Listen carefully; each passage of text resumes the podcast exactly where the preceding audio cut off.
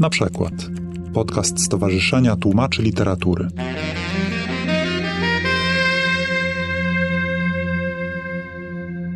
Nazywam się Justyna Czechowska. Jestem prezeską Stowarzyszenia Tłumaczy Literatury, który dzisiaj kończy 10 lat. A! Po raz jedenasty spotykamy się na Międzynarodowym Dniu Tłumacza organizowanym przez UNIK Warszawa, przedstawicielstwo Komisji Europejskiej w Warszawie oraz Stowarzyszenie Tłumaczy Literatury. Przez najbliższą godzinę będziemy doświadczali pojedynku dwojga tłumaczy. Proszę Państwa, pojedynkować się dzisiaj będą Beata Gebert i Tomasz Swoboda. Będzie im przy tym, nie wiem, przeszkadzał, pomagał, kierował nimi Krzysztof Umiński. Beata Gebert jest tłumaczką literatury, zajmuje się też tłumaczeniami konferencyjnymi. Jej przekład listów z Rosji de Kustina, wydany w londyńskim aneksie, otrzymał Nagrodę Literatury na świecie za debiut. A ponadto przetłumaczyła właściwie większość Welbecka, którego znamy po polsku. To są teksty... Połowę. Połowę. To są teksty Beaty Gebert. Przetłumaczyła również Rewolucję L'Ecclesio. Tłumaczyła również Colette, Dialogi zwierząt. I jest no, jedną z najbardziej rozpoznawalnych autorek przekładów. Opamiętaj się. Z francuskiego. Już? Koniec. Tomasz Swoboda jest eseistą i tłumaczem, autorem takich książek jak To jeszcze nie koniec, Historię oka, Bataille, Leris, Artaud i Blanchot oraz Powtórzenie i różnica, szkice z krytyki przekładu. Jest laureatem Nagrody Literatury na świecie za przekład oraz Nagrody Siemka, również to jest Nagroda Literatury na świecie za Historię oka. Jest członkiem kapituły Nagrody Literackiej Gdynia, ale także członkiem ostatniej edycji Nagrody Boja Żeleńskiego w Gdańsku. Tłumaczył na polski Bodlera, Nerwala, Bataja, Sartra, Bartra. Rozumiecie Państwo, mamy do czynienia e, z naprawdę tutaj z Le Corbusiera jeszcze czytam, a także serię komiksową Ariol, o której nie mogę nie wspomnieć, bo to jest jedna z ulubionych serii komiksowych mojej córki. Pracuje na Wydziale Filologicznym Uniwersytetu Gdańskiego. Krzysztof Umiński jest scenarzystą i tłumaczem. Większość z Państwa na pewno Krzysztofa zna, ponieważ jest od dłuższego już czasu członkiem Stowarzyszenia Tłumaczy Literatury. Przełożył m.in. książki Alberta Coena, Arundhati Roy. Jak sam twierdzi, zajmuje się przede wszystkim teraz komiksami może i tłumaczy również filmy. Jego tłumaczenie masakry z El Mozat Marka Danera było w finale nagrody imienia Kapuścińskiego za reportaż literacki i co jest dla nas również bardzo ważne jest prowadzi w, rozmowy z tłumaczami, redaktorami, które publikuje na łamach dwutygodnika, ale napisał również scenariusze do dwóch filmów, do Kampera i do Córki Trenera i ja już dziękuję. Krzysztof przedstawi tekst, a potem poproszę pana Andrzeja Mastalerza, który te dwa teksty w języku polskim nam przeczyta. Justyna była uprzejma przedstawić Beatę i Tomka. Ja przedstawię pokrótce trzeciego głównego bohatera dzisiejszego spotkania. Albert Cohen urodził się pod koniec XIX wieku na wyspie Korfu w rodzinie żydowskich fabrykantów mydła, a jego pierwszym językiem był dialekt wenecki. Jako dziecko wyemigrował z rodzicami do Marsylii, tam poznał francuski, który został jego językiem literackim i tymże francuskim posługiwał się z werwą i brawurą, jaką w XX wieku poza nim posługiwali się być może Marcel Proust i Louis Ferdinand Céline, przynajmniej tak twierdzą mądrzy ludzie. Jego dzieło właściwie skupia się na dwóch tematach. Opowiada o miłości i o losie żydowskim. Brzmi to bardzo prosto, ale myślę, że Cohen nie miałby nic przeciwko takiemu ujęciu. A książka, o której będziemy teraz rozmawiać, Le Livre de ma mère, książka o mojej matce, czy też księga mojej matki, to jest dzieło z 1954 roku, które Cohen poświęcił swojej matce zmarłej w Marsylii w czasie niemieckiej okupacji. Zanim się w to zagłębimy, zanim się przyjrzymy szczegółowo oryginałowi i obu przekładom, zanim ich wysłuchamy w interpretacji Andrzeja Masterera, chciałbym jeszcze zadać Wam jedno pytanie ogólne na początek. Jak Wam się z tym tekstem pracowało i co w nim jest najtrudniejsze? Co w było dla Was najtrudniejsze? Beato. Mnie się z tekstem pracowało średnio, ze względu na to, i na tym właśnie polegała moja podstawowa trudność, że książki nie znam. Zresztą ja nigdy, mm, znaczy staram się zawsze nie znać książki przed tłumaczeniem i zapoznaję się z nią w trakcie tłumaczenia, Natomiast normalnie, jak robię książkę, to skończywszy ją, mogę wrócić do początku i poprawić coś, co jest ewidentnym bykiem wynikającym z nieznajomości dalszego tekstu. Natomiast tutaj, ponieważ nie znam dalszego ciągu, to niewykluczone, że są straszne kiksy, tylko ja tego nie mam jak się dowiedzieć, bo musiałabym przeczytać książkę. No, choćby pierwszy kiks polegał na tym, że przetłumaczyłam tytuł jako Księga mojej matki, co jest właściwym tłumaczeniem tytułu francuskiego, Le Livre de ma mère, natomiast zdaje się nie odpowiada rzeczywistości, ponieważ jest to książka o mojej matce, co stwierdziłam kupiwszy sobie po tłumaczeniu na Allegro tę książkę właśnie w polskim tłumaczeniu. Nagle patrzę, o Jezu, książka o mojej matce, no fajnie. Uściśle, nasi bohaterowie, Beata i Tomasz, mieli zadanie przetłumaczyć pierwszy rozdział tej książki. Zawsze takie tłumaczenie wyjęte Pierwsze z kontekstu. dwie strony. Tak, czyli pierwszy rozdział. Zawsze takie tłumaczenie wyjęte z kontekstu jest jakimś kompromisem, ale siłą rzeczy mm, nie mogłem ich prosić o przetłumaczenie całej książki. E, Tomku, twoje wrażenia. No takie y, mieszane dosyć y, powiedziałbym. Znaczy ja Koena trochę znam jako autora, znam z twojego przekładu, który jest świetny i, i, i to jest taka książka, akurat ta, którą tłumaczyłeś, która mi się podoba, bo ona, Cohen moim zdaniem jest dobry, jak on właśnie pomstuje, jak jest wkurzony, jak, jak, jak złorzeczy. Natomiast te fragmenty właśnie, jak powiedziałeś on o miłości, o losie żydowskim, to lubię, jak on pisze o losie żydowskim, a te takie te bardziej ckliwe, on się właśnie robi trochę ckliwy, jak dla mnie. Tak, mi się wydaje, że tłumaczenie Koena to jest zawsze stąpanie po krawędzi i lada chwila, najmniejszy fałszywy krok i człowiek się osuwa w skliwość, w banał, nie wiem, jak autentyczna żarliwość się zmienia w zupełnie sztywny patos. Myślę, że tłumaczenie Koena jest tym zawsze zagrożone. No właśnie. No i, i druga rzecz to, że ten fragment jest narracja w, w czasie teraźniejszym, która jest właściwie koszmarna. Jeszcze gorzej po polsku niż po francusku brzmi ta, dla mnie ta narracja w czasie teraźniejszym. I, I tam, gdzie mogłem, dlatego to usuwałem w ogóle czasowniki. Zauważyłem. Dobrze, nie przeciągajmy, posłuchajmy jak to brzmi. Bardzo proszę o przeczytanie obu przekładów pana Andrzeja Masalerza. Pierwszy fragment będzie przekładem pani Beaty Geppert. Każdy człowiek jest sam. Wszyscy wszystkich mają za nic, a nasze cierpienie jest bezludną wyspą. To nie powód, by dzisiejszego wieczoru nie pocieszyć się wśród zamierających dźwięków ulicy, by się nie pocieszyć słowami. Biedny, zagubiony człowiek, który siedząc przy biurku znajduje pociechę w słowach.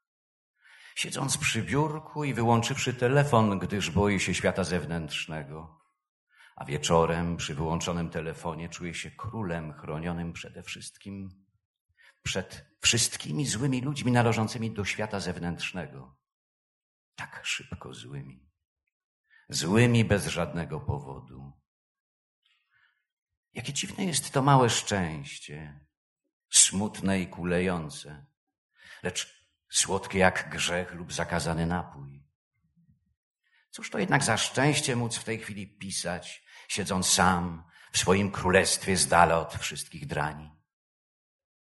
Kim są ci dranie? Tego wam nie potrafię powiedzieć. Nie chcę zatargów z ludźmi ze świata zewnętrznego. Nie chcę, by ktokolwiek przyszedł zakłócić mój fałszywy spokój, nie pozwalając napisać kilku spośród dziesiątek czy setek stron, zależnie od tego, co zdecyduje moje serce, które jest moim losem. Postanowiłem zwłaszcza mówić wszystkim malarzom, że są geniuszami. Inaczej zaczynają kąsać. I w ogóle każdemu mówię, że jest czarujący. Takie są moje obyczaje dzienne. Nocami i o świcie myślę jednak swoje. O ty moje wspaniałe pióro ze złota, słoń po kartce papieru, Suń, gdzie przypadek cię zaniesie, dopóki jest jeszcze we mnie ostatek młodości. Suń swoim powolnym, nieregularnym tempem, niepewnym jak we śnie, swoim niezgrabnym, choć kontrolowanym tempem. Idź. Kocham cię, moja jedyna pociecho. Suń po stronicach, w których ze smutkiem znajduję upodobania, a których zezowate spojrzenie napawa mnie smętnym zachwytem. O tak, słowa moja ojczyzna. Słowa pocieszają i biorą odwet. lecz nie zwrócą mi matki. Choć pachnące i napełnione krwawą, uderzającą w skronie przeszłością, słowa, które piszę, nie zwrócą mi mojej nieżyjącej matki. Temat w nocy zakazany. Precz obrazie matki, którą po raz ostatni widziałem żywą we Francji. Precz zjawo matczyna. Nagle, siedząc przy biurku, na którym wszystko leży poukładane, z gorącą kawą, ledwo zapalonym papierosem i działającą zapalniczką, ponieważ moje pióro sunie gracko, a ja siedzę przy kominku w pobliżu swojej kotki, przeżywam chwilę tak wielkiego szczęścia, że jestem nim do głębi poruszony.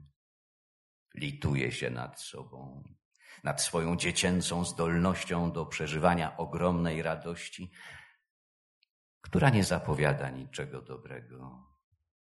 Jakże się lituję, widząc siebie tak zadowolonego z tego, że moje pióro gracko sunie. Jakże się lituję nad swoim nieszczęsnym sercem, które pragnie przestać cierpieć, pragnie uczepić się jakiegokolwiek powodu, by pokochać życie. Na kilka minut staje się małą, mieszczańską oazą, którą się delektuje. Lecz pod spodem tkwi nieszczęście trwałe i nie do zapomnienia. Tak. Delektuję się tym, że przez kilka minut jestem takim samym burżujem jak oni. Kochamy być tym, czym nie jesteśmy.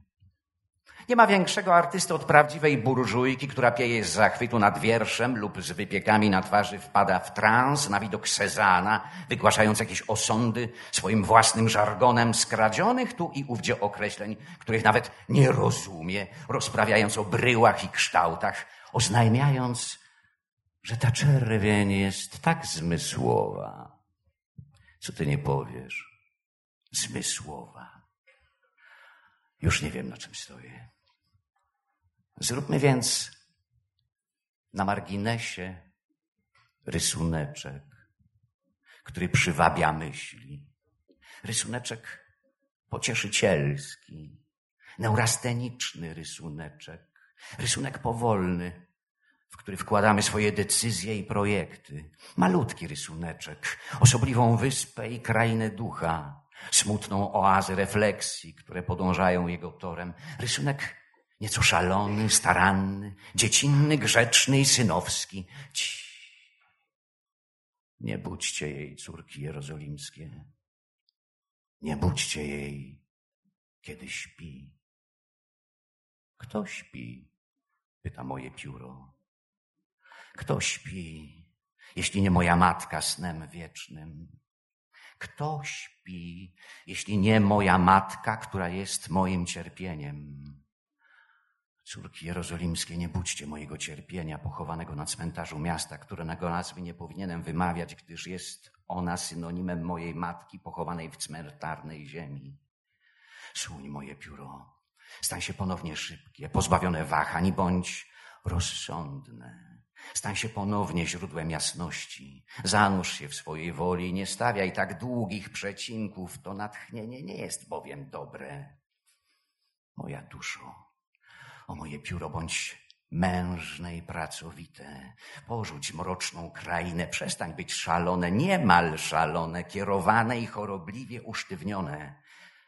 Zaś ty, mój jedyny przyjacielu, którego widzę w lustrze, powstrzymaj suchy szloch. A skoro pragniesz ośmielić się, to zrobić. Mów o swojej zmarłej matce z fałszywie skamieniałym sercem.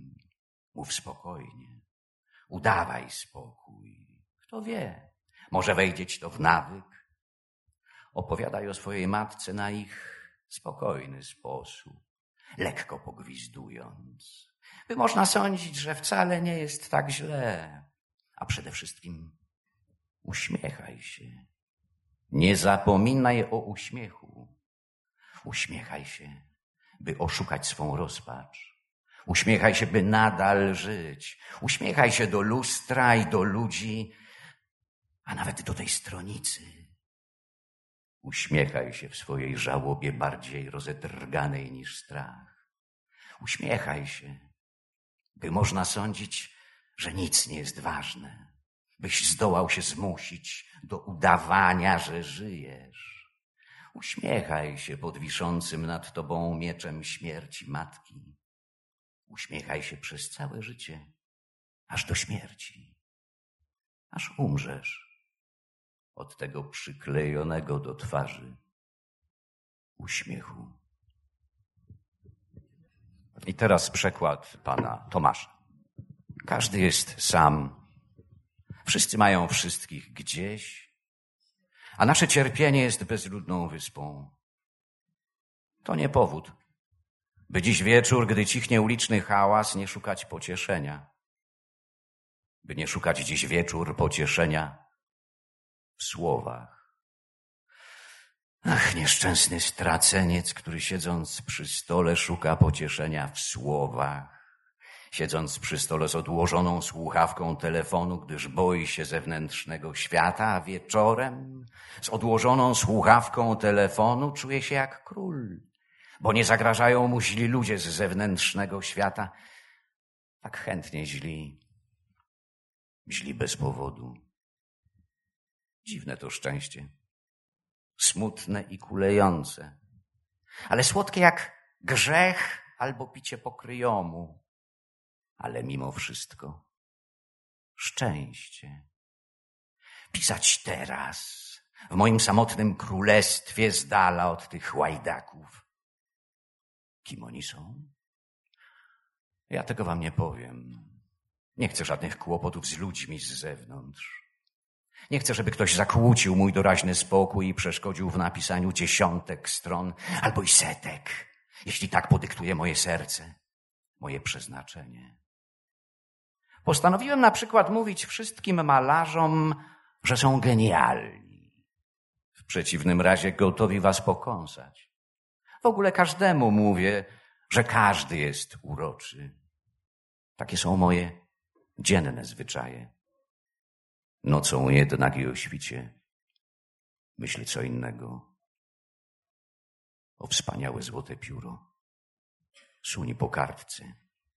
Suń nachylił, trafił, póki jest we mnie jeszcze trochę młodości. Suń powoli kapryśną ścieżką, chwiejną jak we śnie, nieporadnie, acz świadomie. Suń moja miłości, jedyne pocieszenie, suń po tych stronicach. Czerpię z nich jakąś smutną przyjemność, a z ich koślawości posępną rozkosz. Tak, słowa, moja ojczyzna, słowa niosą pocieszenie i zemstę. Nie zwrócą mi jednak matki, choćby i najwonniejsze, choćby pełne tętniącej mi w skroniach krwistej przeszłości słowa, które piszę, nie zwrócą mi zmarłej matki to temat zakazany nocą. Gdzieś z tyłu. Obraz żywej jeszcze matki, gdym ją widział po raz ostatni we Francji. Gdzieś z tyłu. Matczne widmo. Przy biurku, gdzie wszystko jest na swoim miejscu i mam gorącą kawę i dopiero co zapalonego papierosa i działającą zapalniczkę i sprawne pióro i siedzę blisko kominka i mojej kotki, przeżywam nagle chwilę wielkiego, roztkliwiającego szczęścia. Lituję się nad sobą, nad tą dziecinną zdolnością do bezbrzeżnej radości, która nie zapowiada nic dobrego. Lituję się nad tym zadowoleniem ze sprawnego pióra i nad własnym sercem. Biedaczysko. Chcę skończyć z cierpieniem i uchwycić się jakiegoś powodu, by kochać życie. Przez kilka minut goszczę w jakiejś mieszczańskiej oazie, którą się delektuję. Pod spodem tkwi jednak nieszczęście. Nie sposób o nim zapomnieć.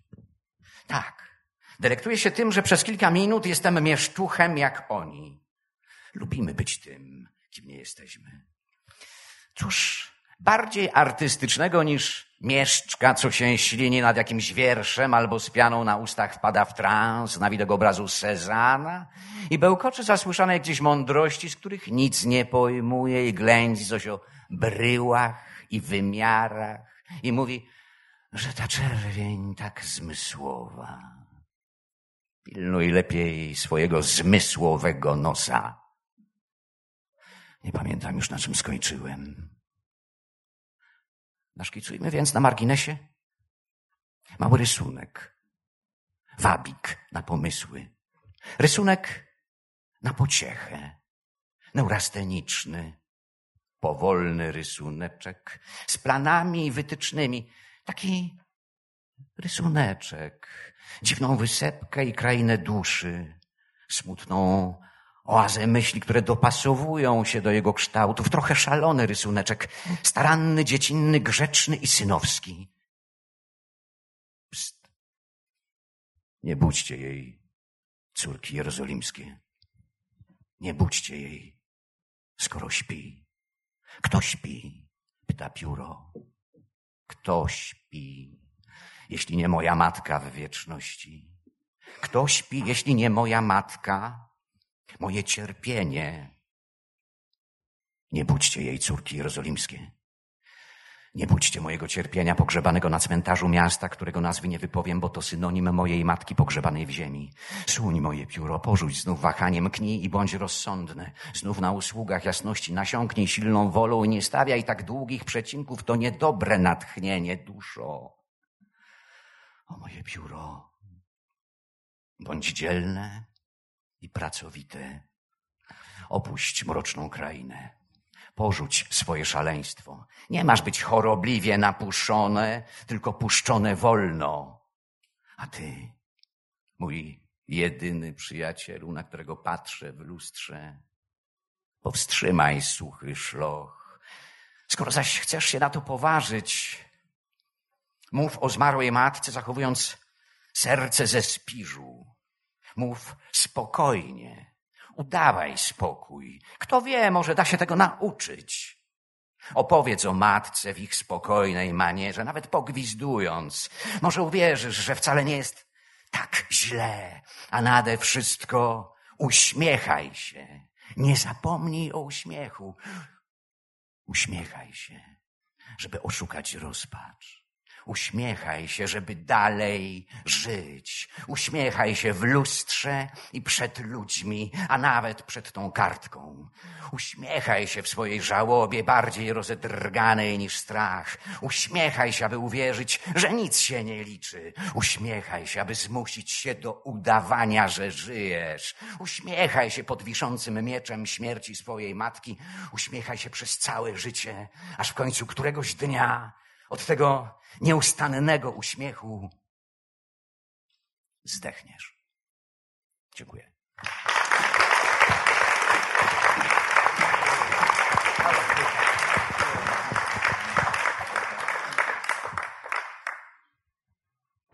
Ale super.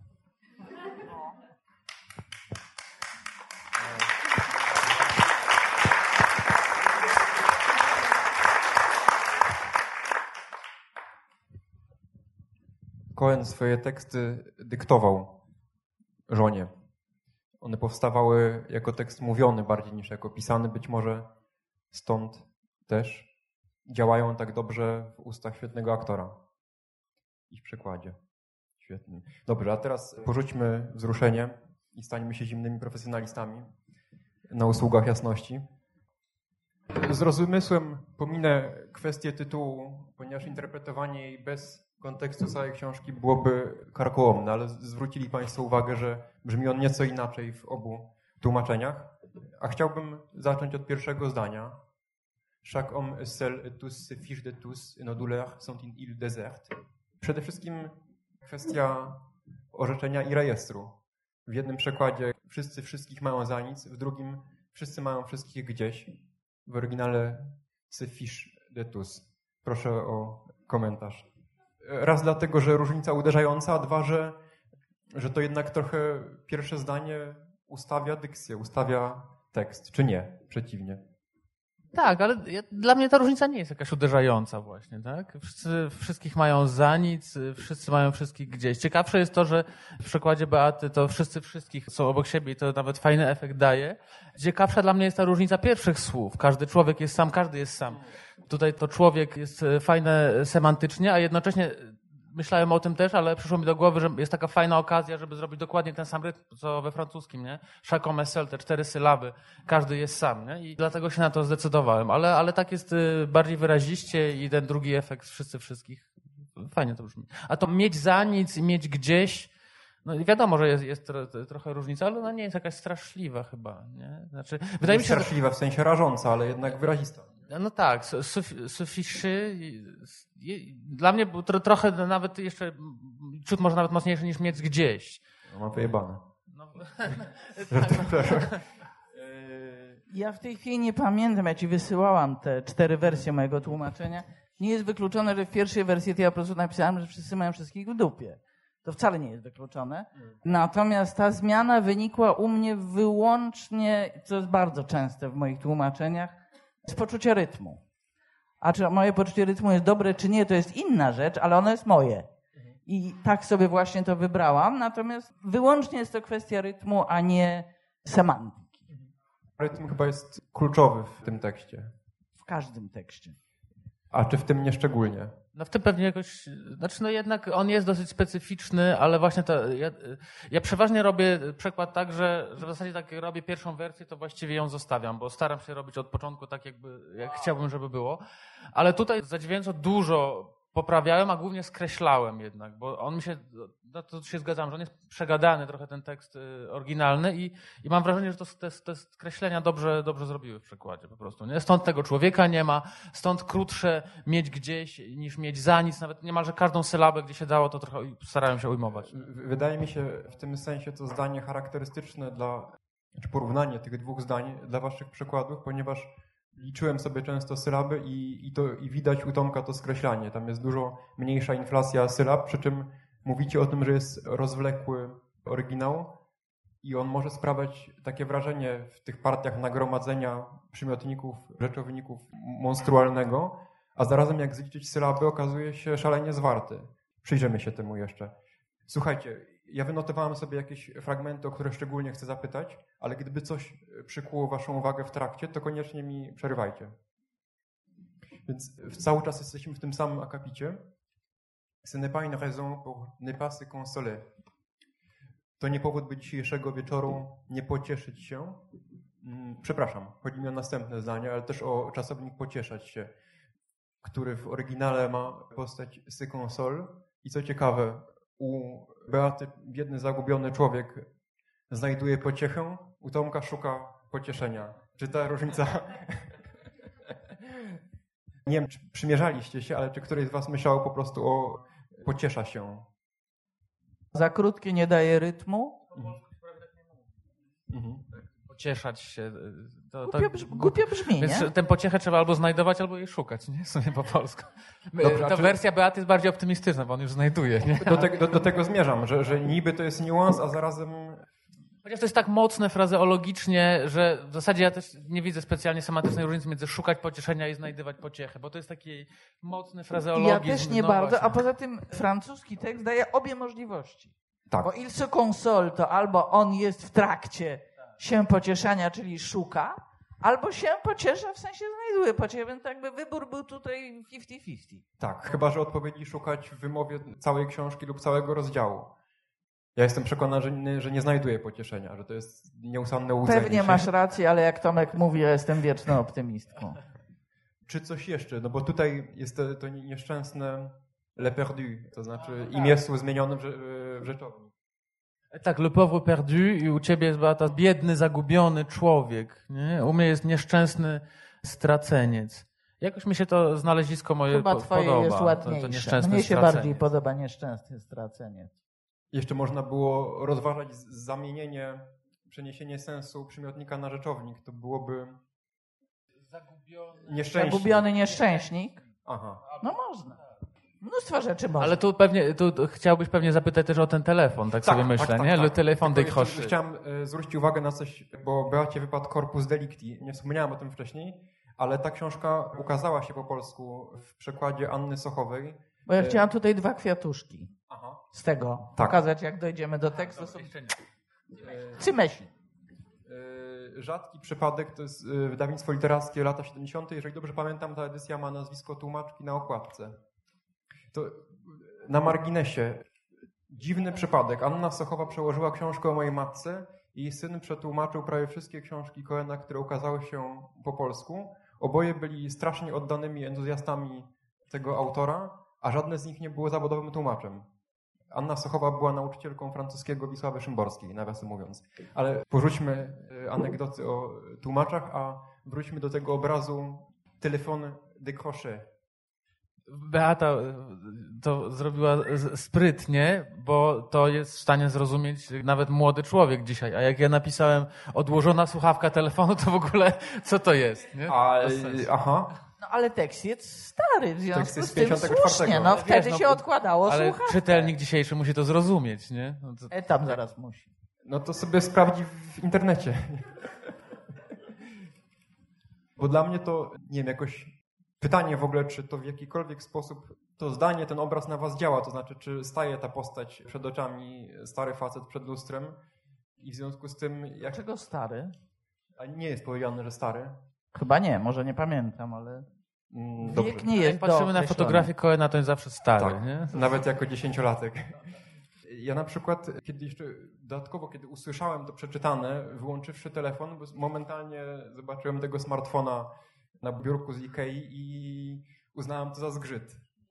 Choć brzmi oczywiście zręcznie i, i współcześnie, Ale nowocześnie. wiesz, stare telefony też można było wyłączyć, wystarczyło wyciągnąć gniazdka, więc Tak, wczoraj pytałem... się próbuje nieudolnie bronić. Wczoraj, wczoraj pytałem mamę, czy y, jak w latach powiedzmy 60. próbowała wyłączyć telefon, czy próbowała, wyłączała telefon, czy to raczej z gniazdka, czy, y, czy słuchawkę. Ale to nie jest. y, Jak się odkładało słuchawkę, to niestety telefon dosyć szybko przestawał działać. A. I może o to chodziło. Właśnie. Lepiej było jednak wyciągnąć z gniazdka, bo człowiek odłożył słuchawkę i mniej więcej po 10 minutach już mógł sobie ją kłaść. Nie działał telefon. Czy jesteśmy już przy kwiatkach, które chciałaś wskazać? Nie. Dobrze. Trzymasz rękę na Pójdziemy, pulsie. pokażę, przeczytam. Cudne. Początek następnego akapitu. Chodzi mi o y, pierwsze zdanie i w tej chwili nie pytam o jego rytm, tylko o znowu uderzającą różnicę w obrazowaniu. Mamy tutaj to szczęście, którego zażywa piszący. Dla Beaty to szczęście jest jak słodkie, jak zakazany napój. U Tomka picie pokryjomu. Picie pokryjomu jest dla mnie dużo dziwniejsze, więc zapytam Tomka o egzegezę.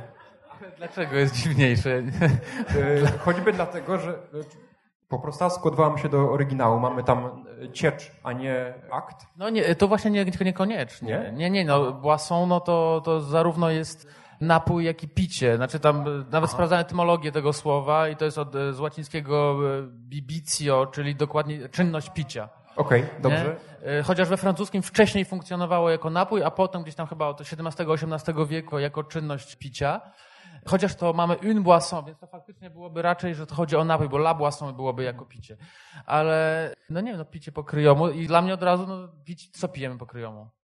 Słuchaj, powiem ci, jaki obraz to we mnie ewokuje, ponieważ mówimy tutaj jakoby o szczęściu. Dla mnie picie pokryjomu to jest smutny facet, który wyciąga małpkę z zapazuchy i pociąga pokryjomu No a zakazany napój, co to jest?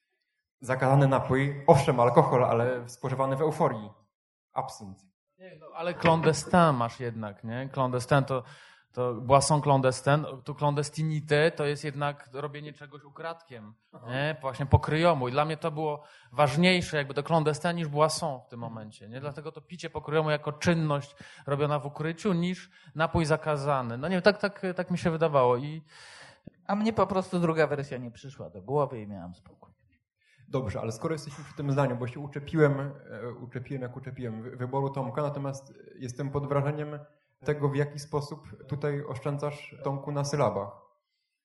I mówię to bez ironii, że oby, obywasz się bez orzeczenia, omijasz powtórzenie jakież, obywasz się bez imię słowu i zaimek wskazujący sam, siedząc sam w swoim królestwie, bo Beata musi dołożyć siedząc, zamieniasz na przymiotnik, a zarazem zachowujesz ten sens, że mówiący jest sam, prawda? tak, dziękuję, że to zauważyłeś, bo jestem dosyć dumny z tego zdania właśnie, z, z, tych, z tych rozmaitych skreśleń e, tak, i, i, i z tutaj, krótkości. tutaj z e, upierdliwością buchaltera policzyłem sylaby. U Koena ich jest 47, u Beaty 60, u Tomka 53. I na mnie ta. Przepraszam. To nie ma co przepraszać, trzeba było się starać. No. Jeszcze przyjdzie mój czas na, na bęcki dla mnie. Proszę tylko się, cierpliwość Już się do niego zbliżamy. Czy coś w tym akapicie szczególnie waszą uwagę was in, interpeluje, jak mówią Francuzi? To znaczy, ja, ja, to zdanie jest takie dziwne. Je dis à chacun que chacun est charmant. Nie, to się zastanawiałem właśnie nad tą wersją, y, którą ostatecznie dałem i, i to znaczy, bo, czy, czy to chodzi, że, że każdemu mówię, że on jest czarujący, czy każdemu, że każdy. Trochę to głupio brzmi po polsku. Każdemu mówię, że każdy jest czarujący. Tak mi się wydaje, że ten sens jest taki we francuskim, ale to po polsku brzmi dziwnie. Każdemu mówię, że jest czarujący, jest taki okej. A to każdemu mówię, że każdy jest uroczy, to jakoś nas tak wyrywa trochę, i, i, ale być może o to chodziło Cohenowi, no trudno powiedzieć. Nie wiem, jak ty myślisz. Krzysztof. Zdecydowała się na każdy No każdy, widzę. tak, jednak, bo to je dis à chacun que chacun est charmant. Gdyby była ta wersja chyba, że każdemu mówi, że jest to chyba je dis à chacun qu'il est charmant. Tak mi się wydaje, że tak by powiedział Cohen, ale mogę się... Cie- Ciekawe, że zwracasz Nie wiem. na, na to uwagę, bo to jest jeden z e, rzadszych, wydaje mi się, przykładów, kiedy ty bardziej dosłownie podążasz zabiegiem tekstu, a Beata z większą swobodą i bardziej trzymając się tego, co brzmi naturalnie po polsku. Tutaj w twojej interpretacji on byłby jeszcze większym lizusem, krótko mówiąc. Tak, tak, to prawda. Pochlebiałby nie tylko swojemu rozmówcy, ale by jeszcze e, dokładał kilka dobrych słów o znajomych i krewnych. Tak, no i fa fajnie kończy Beata też te- ten akapit. Myślę swoje, to jest lepsze fra frazeologicznie niż myślę co innego. Dobrze. To co, do, do jakiejś twojej kompromitacji, Tomku, mam dojechać? No ale to nie ma co się długo tutaj rozwodzić, mam nadzieję, na tym, w tym sensie, że po prostu miałem jakąś uśpioną czujność i bez sensu, no źle, po prostu źle przetłumaczyłem zdanie, ostatnie zdanie tego kolejnego akapitu, tak arrière, l'image de ma vivante i tak dalej, to arrière to jest w znaczeniu tak jak Beaty, precz, a kysz, bo to jest mowa wcześniej o temacie zakazanym, a nie jakieś to en arrière by było, gdyby to było gdzieś z tyłu, a jednocześnie to dziwne po polsku, nie, to, ta apostrofa, obrazie matki, kurczę, no właśnie. Także te, teoretycznie, jak nie znamy oryginału, to to moje być może brzmi trochę normalniej i lepiej, ale sens jest taki jak u Beaty, więc tu się kajam, to jest w ogóle błąd w tłumaczeniu koszmarny. Widzisz, ja mam do ciebie takie zaufanie, że szukałem tego innego sensu arrière po wielu słownikach. Napisałem do naszej zaprzyjaźnionej francuskiej tłumaczki i jeszcze się zastanawiałem, wiesz, czy to nie jest jakaś wyjątkowa idiosynkrazja Coena, no bo gdzież tutaj on miałby odganiać widmo matki, skoro właśnie siedzi w nocy i poświęca jej całą książkę. Ale Ale gramatycznie jest to, na, jest to pewne właściwie Tak, tak, teraz, bo tam, tu nie ma nawet rodzajnika, tak? Un Tak, maternel tak, fonton tak. by była, to on się zwraca do. Ale cię pocieszę, pani Sowowa zrobiła dokładnie to samo. Nie, nie, nie, nie. Kwiatki są lepsze. Niewyraźny jest obraz mojej żyjącej matki. Czyli w twoim kierunku poszło. Mi się spodobało, że bo tu mieliśmy dużo wyboru, jeśli chodzi o ten wa czasownik, on, jak on się zwraca do pióra i zrobiliśmy oboje suń. Właśnie to jest... no i to świetnie Jeszcze było mknij, nie? Oczywiście myśleliśmy, ale, ale suń. Mknij gdzieś też jest, prawda? Wydaje mi się. Ale dobrze. E, Może przejdźmy wobec tego do tej burżuazy, do mieszczki lub do burżujki, bo to jest taki bardzo wyrazisty obraz. Cóż to jest? On nagle robi dygresję o tym, że przyjemnie jest być tym, kim się nie jest i przychodzi mu na myśl kto? Mieszczka? Burżujka? Nie jest wszystko jedno, szczerze mówiąc. Tu, tu, tu Beata bardziej miałam orto- to, w ortodoksyjną drugiej wersji marksistką jest po prostu, a ja trochę mniej. Nie? Ja Cho- jestem znana lewaczka. No, y, też może to jest y, skrzywienie biorące się z tego, że w ostatnich tygodniach czytałem dużo polskich tygodników społeczno-literackich z przełomu lat 40. i 50., gdzie wyraz burżuazyjny służy do politycznego pogrążania swoich przeciwników. Ale to chyba w ogóle jest kłopot z tłumaczeniem słowa bourgeois z francuskiego na polski z uwagi na różną historię społeczną. Czy ktoś bardziej uczony, na przykład profesor Uniwersytetu Gdańskiego, zechce coś powiedzieć? o tym? Ale to ciekawe, że jak mówimy burżuj, nie? no to mamy te tygodniki z lat 40., 50., ale burżujka, nie? Bo, bo jednak tam się on pojawia jako. Burżujka te- jest chyba współczesna. no, no właśnie, nie? Więc to, to ma trochę inny odcień znaczenia, bo tam jak. jak Feminism rules. O, To jest wybór znowu może między wyrazistością obrazu poprzez jego uwspółcześnienie, a tym, czy się dopuszczamy anachronizmu, czy nie, prawda? Śmieszne? No to słuchajcie, jeżeli jesteśmy przy tym akapicie, to ja pierwszy kwiatuszek wrzucam, dobrze? Najlepszy. Proszę wrzucać. Tutaj mamy et ta sœur, sensuel. Wszyscy, którzy znają francuski, wiedzą o co chodzi i wydaje mi się, że oba nasze tłumaczenia odpowiadają 10 lat tekstowi. temu po polsku powiedzielibyśmy twoja stara. A tutaj jest- mamy u pani Sawowej. A czy twoja siostra jest zmysłowa? Ja odpadłam, jak to przeczytałam. Ale to objaśnij na użytek tych, którzy nie znają Dobrze, na użytek tych. Więc jest taki zwrot francuski et ta sœur, co oznacza jakieś takie właśnie, no co ty nie powiesz, ale głupota, coś takiego.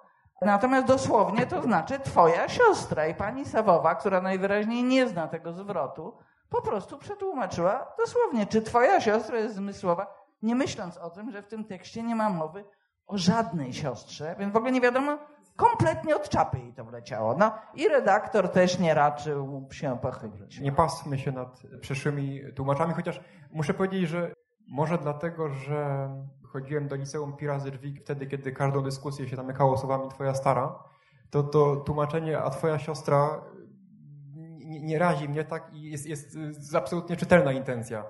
E, No nie, ale takie, wiesz, to jest takie prościutkie zdanie, a czy twoja siostra jest zmysłowa? Tu nie ma żadnej kpiny, tak, tak, tak. żadnego, wiesz, drażnienia się. Nic. I przepraszam, ale drugi kwiatuszek jest też w tym akapicie na samym końcu. Chut, ne la réveillez pas, fille de Jérusalem.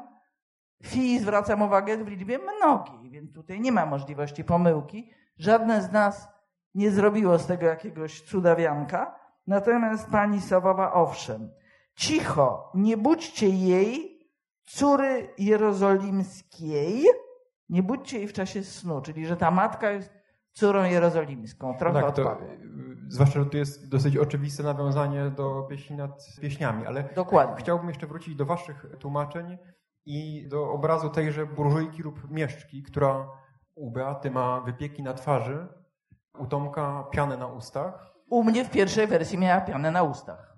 I to Zmieniłam to w trakcie, bo dla mnie był to troszeczkę zbyt ostry rejestr. Po prostu, żeby wyjść z tego rejestru, ale na początku miałam pianę na ustach jak najbardziej. A dlaczego zbyt ostry? Nie wiem. Że niemiłe po prostu. No taki. Nie, nie umiem tego określić. Po prostu z wypiekami na twarzy jest, nie wiem, delikatniejsze niż piana na ustach. Piana na ustach jest taka, wyraża agresję. A ta burżujka, czy tam mieszczka, ona nie jest agresywna, tylko ona jest po prostu jakaś Egzaltowana. opętana. No, egzaltowana, dokładnie, to słowo. Tomek? Ja bardzo lubię te, w ogóle piana na ustach, jego zwrot i, i jest taki tekst Michela Lerisa, którego też tłumaczyłem właśnie, Loa la bouche, woda na, ust, na ustach, ale też piana na Też ustach właśnie. Gainsbourga. Właśnie. No i to była okazja, żeby, żeby to powiedzieć wprost też. I- Jest to też, jak mi się zdaje, okazja, żeby przełamywać te co górniejsze tony Coena dosadnością. Patrzę, mamy 6 minut do końca, jeszcze coś klepniemy. Ja chciałem zgłosić sprzeciw w sprawie drobiazgu, mianowicie swojego własnego żargonu.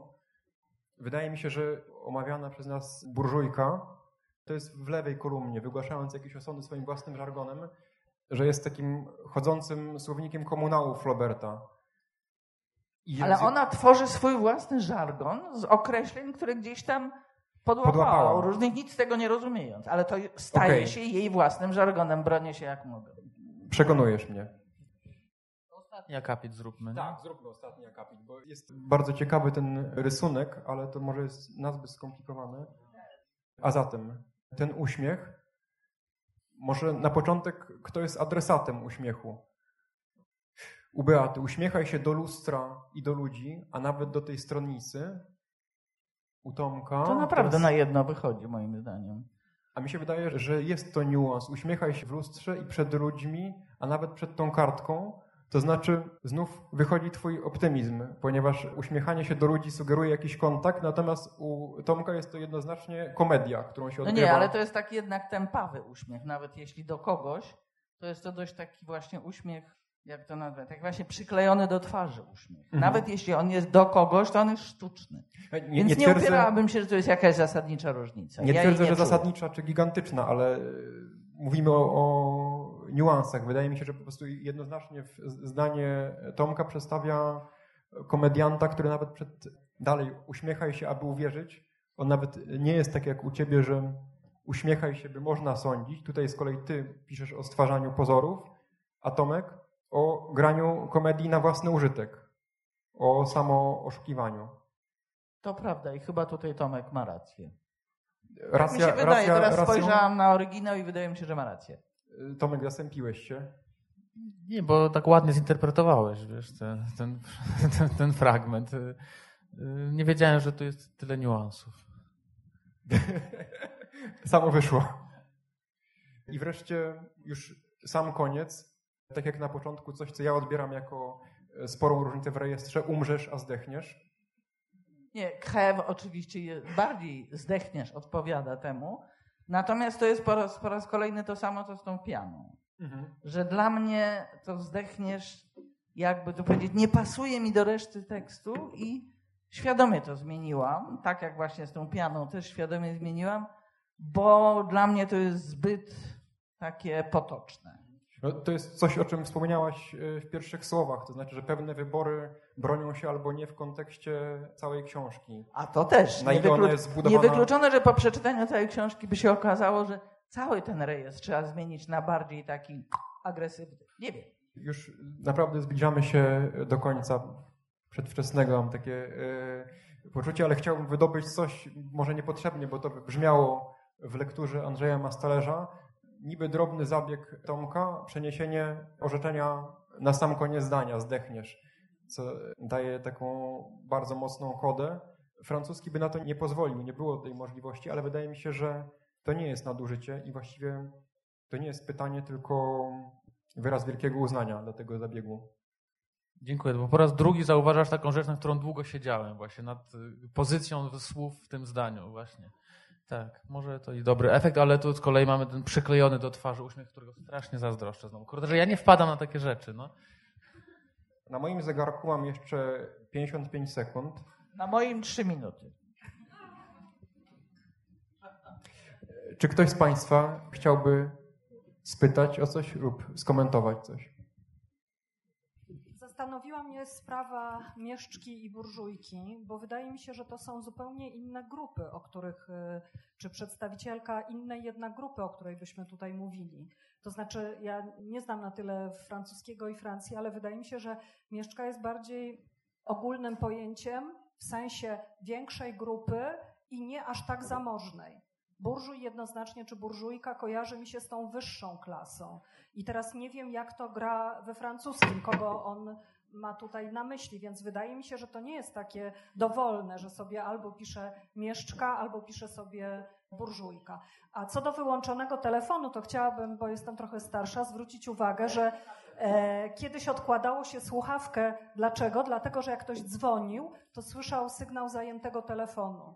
Natomiast jak się wyłączało, to po prostu się nie można było dodzwonić, więc to też jest jakaś różnica, jakiś sygnał, który ten człowiek, który zajmuje się telefonem, podejmuje decyzję, czy odłożyć słuchawkę, czy wyłączyć, to wydaje mi się, że to jest też z jego strony być może pewien sygnał w kierunku świata zewnętrznego.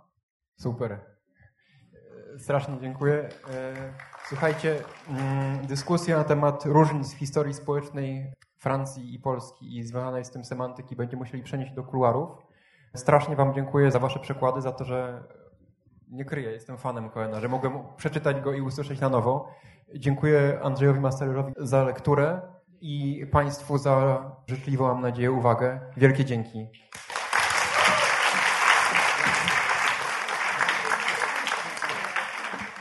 Wysłuchali Państwo na przykład podcastu Stowarzyszenia Tłumaczy Literatury.